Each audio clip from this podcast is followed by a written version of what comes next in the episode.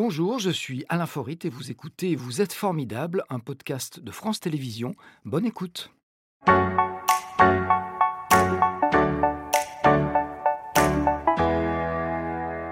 Notre invité d'aujourd'hui, Alain Benzoni, que je salue. Bonjour. Merci, bonjour. Merci d'être avec nous.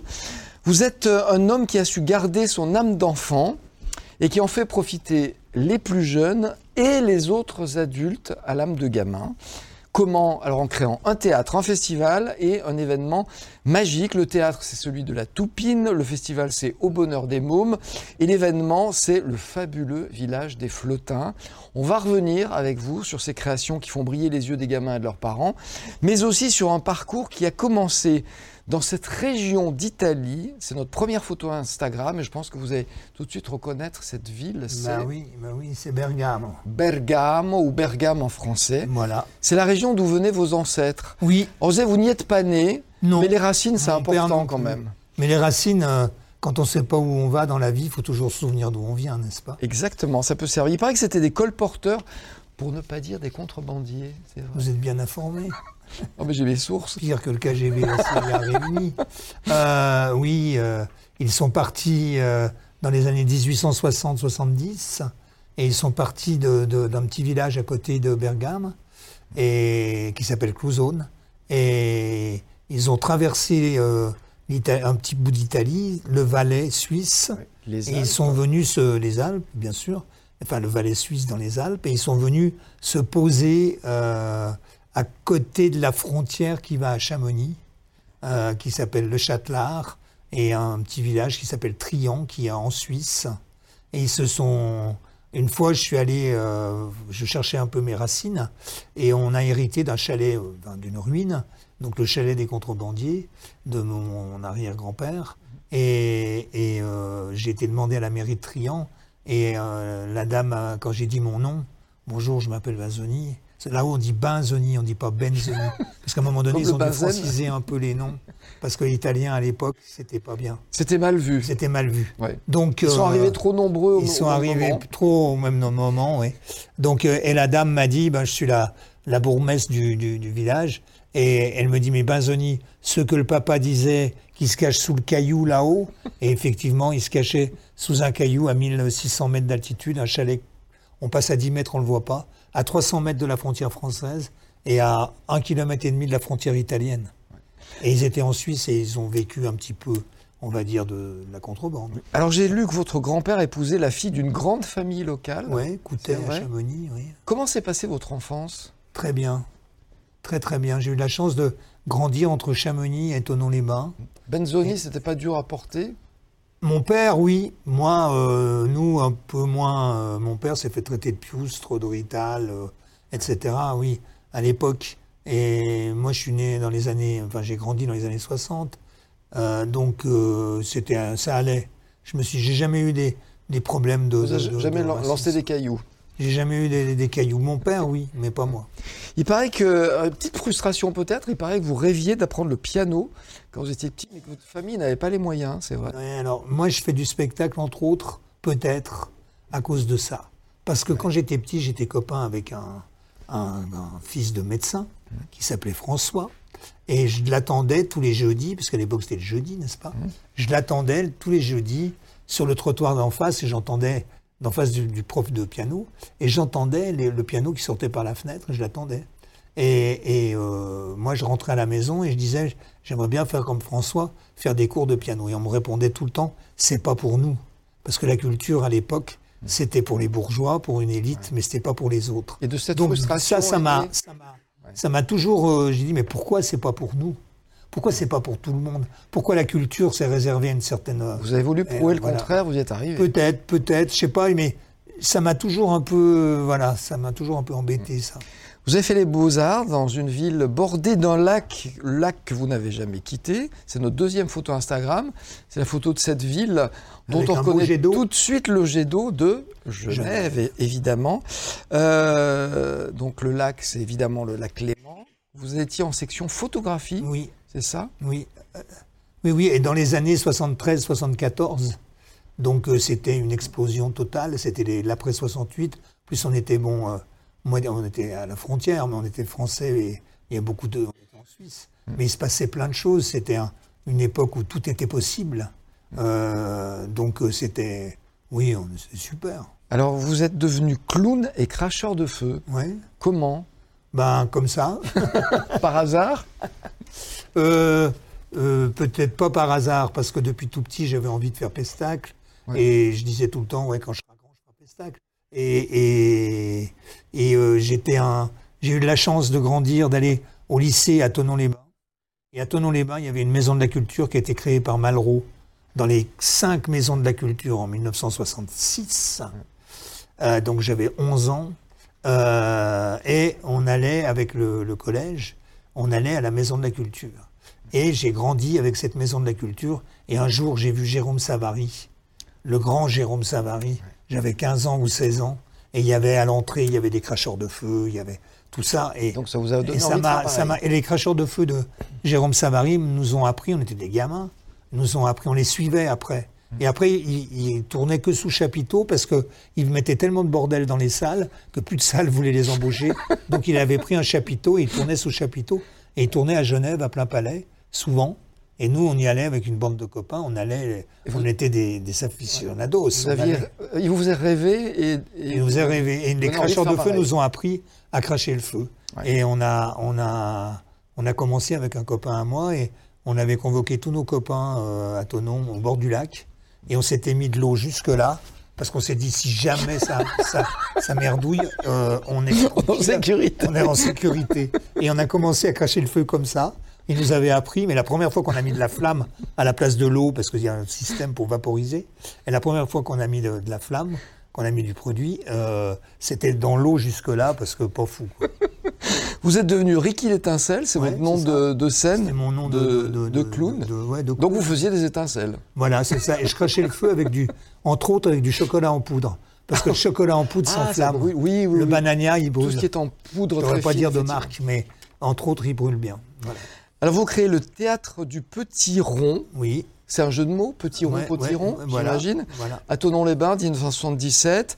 En 79, avec deux marionnettistes, vous créez le théâtre de la Toupine. Voilà. Il fête ses 45 ans, là. Voilà. C'est un théâtre de marionnettes à destination du jeune public. Oui, c'est ça. Donc ça, c'est une envie que vous avez eue très vite de faire Oui, de faire du, du rêver spectacle. les enfants comme vous avez fait Et en rêver vous. plus, avec la marionnette, on peut faire plein de personnages. Parce qu'autrement, il faut supporter euh, 10 ou 15 humains et c'est déjà très difficile des humains ensemble. Donc, déjà, et on peut faire 100 personnages avec- à deux. Donc, du coup, je suis un peu parti là-dedans, dans le théâtre d'objets, théâtre de marionnettes, On est euh, en train de etc. voir des images du théâtre de Ah bah voilà, bah ouais, on voit des choses là. On voit de la construction. Et là, on voit la- la Des objets pour faire rêver.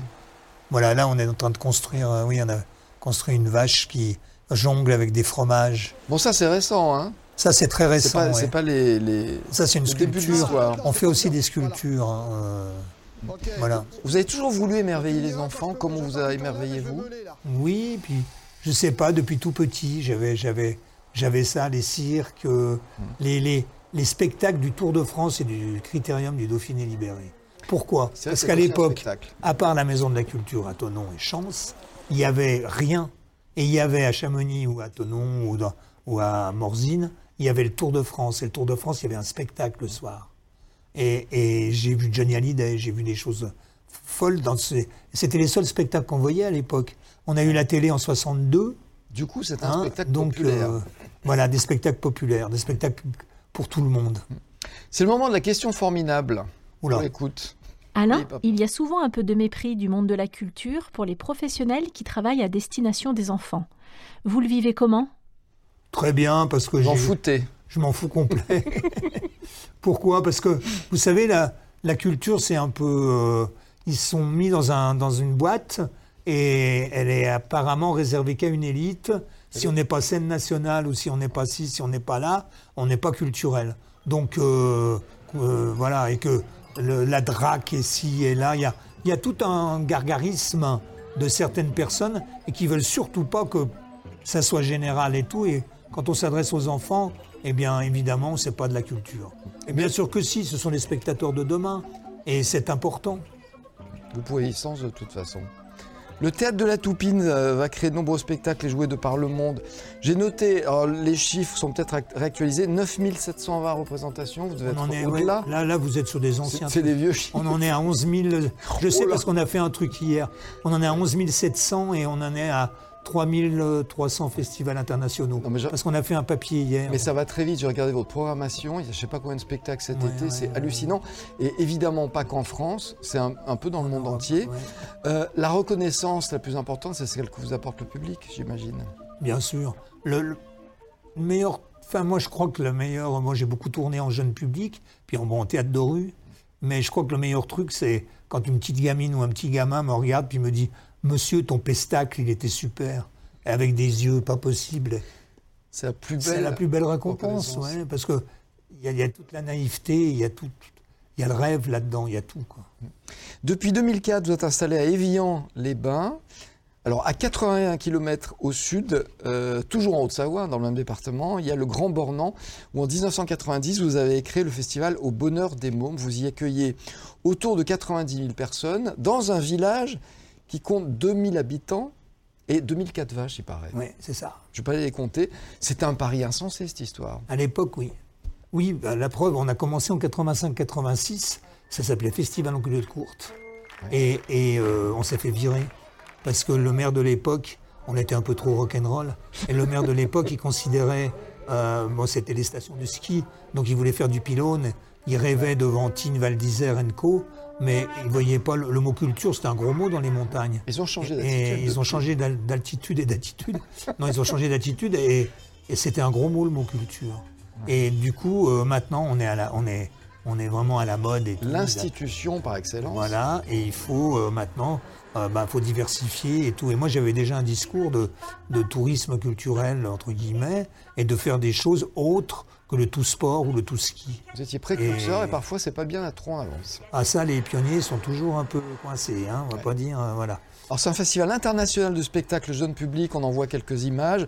Euh, 110 spectacles sur 26 lieux, 90 compagnies, 590 représentations, avec, ça c'est important, la moitié de la programmation qui est gratuite. Oui. Vous faites comment pour équilibrer les comptes? Eh bien, déjà, on est beaucoup sur des recettes propres. Et puis, on a, on a, on a des partenaires, on a des aides du conseil départemental et de la région Rhône-Alpes, qui nous a baissé d'ailleurs cette année euh, un peu, comme tout le monde. Donc il faut les engueuler, il faut demander Oui, oui, plus. mais je, je- bien sûr, parce qu'ils nous avaient promis que, évidemment, ils ont baissé. Mais bon, euh, on, on a aidé, on ne va pas se plaindre non plus. Ouais.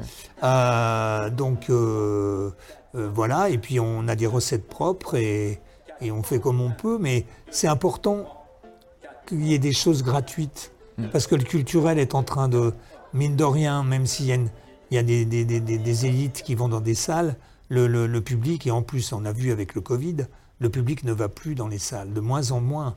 Et c'est important de former les générations de maintenant pour leur faire voir que le spectacle vivant existe. Et, et qu'il y a des choses. Et là, cet été, par exemple, je donne un exemple, au Grand Bornand, je fais le chanteur euh, tête de gondole qui s'appelle Aldebert. Aldebert, Eh bien, 25 août, c'est gratuit. voilà, gratuit. Pourquoi gratuit? Parce qu'il y a plein de gens qui n'ont pas les sous de payer une place euh, au Zénith ou au- pour Aldebert. Et moi, j'ai décidé que je le- on a décidé qu'on le faisait gratuit. Vous a fait un prix, lui? Ça, c'est secret, c'est des histoires de. Ça, c'est les coulisses. mon histoire. Aldebert, c'est la star des gamins. oui, c'est la star des gamins. Bon, moi, je suis nul, je connaissais pas. Et il dit des choses très très bien. Et il dit quelque chose de super. Il dit, et surtout, surtout, ne grandissez pas trop vite, c'est un piège. Bah là, il a raison. Il a raison. Hein, on est d'accord Il a raison. Donc c'est chaque été, cette année c'est la 30e, alors vous avez 45e anniversaire du Théâtre de la Toupine, 30e édition euh, du festival donc, dont on parle au Bonheur des Mômes, du 21 au 26 août. Euh, on peut dire que c'est le, le festival d'Avignon jeune public? C'est ce qu'il dit là. Il y a des médias qui ont dit ça. oui. Ah ben je l'avais pas vu, mais moi je l'ai- Il y a des ça. médias qui ont dit ça. Et Avec un ça. off, ou vous êtes plutôt le off? Nous, on n'a pas de off. Parce que quand on s'adresse aux enfants, moi, j'estime que euh, on peut pas faire de off et faire n'importe quoi. Donc, tout ce qui est présenté au Grand Bornand, je le, je, je l'assume et je l'assure. Et s'il y a des gens qui sont pas contents sur la programmation, Ils eh bien, viennent ils se viennent me voir. Et moi, je dis pourquoi j'ai programmé ça ou ça. On attend tous l'été et les vacances avec plaisir, mais on va se projeter un petit peu plus tard. Euh, il y a le rendez-vous que tous les habitants d'Haute-Savoie attendent, surtout ceux qui aiment rêver. C'est bien après l'été. C'est le fabuleux village où la légende des flottins. Cette fois, j'ai mis le nom en entier, le titre en entier. Vous transformez la ville d'Évian pendant les fêtes de fin d'année en pays de contes et légendes avec du bois flotté. Ça, c'était une idée de génie. Je suis sûr que personne n'y croyait au début. Ah bah non. J'ai eu la chance. L'histoire des pionniers. Voilà, voilà, encore une fois.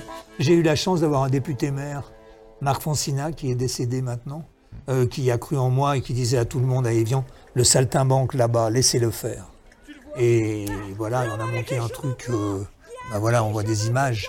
On a monté un truc, je crois, assez fou et surtout quelque chose qui est une alternative au marché de Noël. On n'a rien à vendre tout est à rêver et à imaginer. Et ça, c'était. Il n'y a pas de cochonnerie made in, euh, China. Il n'y a pas de cochonnerie. Il n'y a rien à vendre, sinon, euh, sinon du, bonheur et, du, rêve, à les prendre. Voilà. C'est une, une idée née, c'est en 200007. C'est vrai que c'est l'idée des marchés de Noël qui vous. Bah, la commande, c'était le député maire, il m'avait dit euh, faudrait que tu. Je suis arrivé à Evian en 2004. Il me dit faudrait, faudrait que tu montes un marché de Noël parce que les, les gens à Evian, ils veulent la marché de Noël. Et moi, j'ai dit. il n'a pas été déçu du voyage. Oui, oui, je lui ai dit, ça va bien. Les cochonneries made in China. Et donc, euh, il m'a dit, bah, si t'es tant malin, euh, bah, trouve une idée. J'ai dit, non, non. Moi, je viens des montagnes. On n'est pas malin dans les montagnes. Jamais. Il faut pas jouer les malins. Donc, euh, du coup, j'ai dit, je vais chercher. Et j'ai cherché une idée qui soit une idée politique dans le bon sens du terme. C'est-à-dire qu'ils mettent tout le monde toute la ville dedans, les petits, les grands, les moyens, etc.